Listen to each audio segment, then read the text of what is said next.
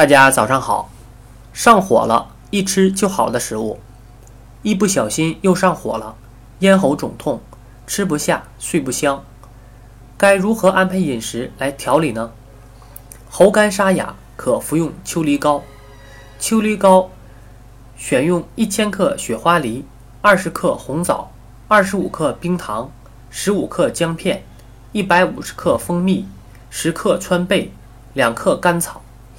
将梨洗净去皮，用磨蓉器将梨肉磨成细腻的梨肉蓉。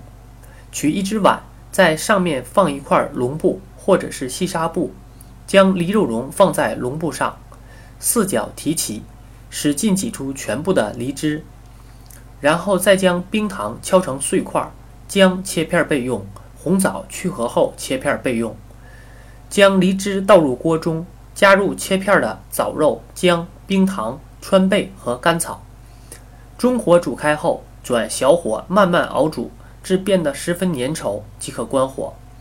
待其自然晾制和手温一致时，用滤网过滤出熬煮后的梨汁，加入蜂蜜调匀，装入瓶中，放入冷藏室内储存。饮用时用温开水调和即可。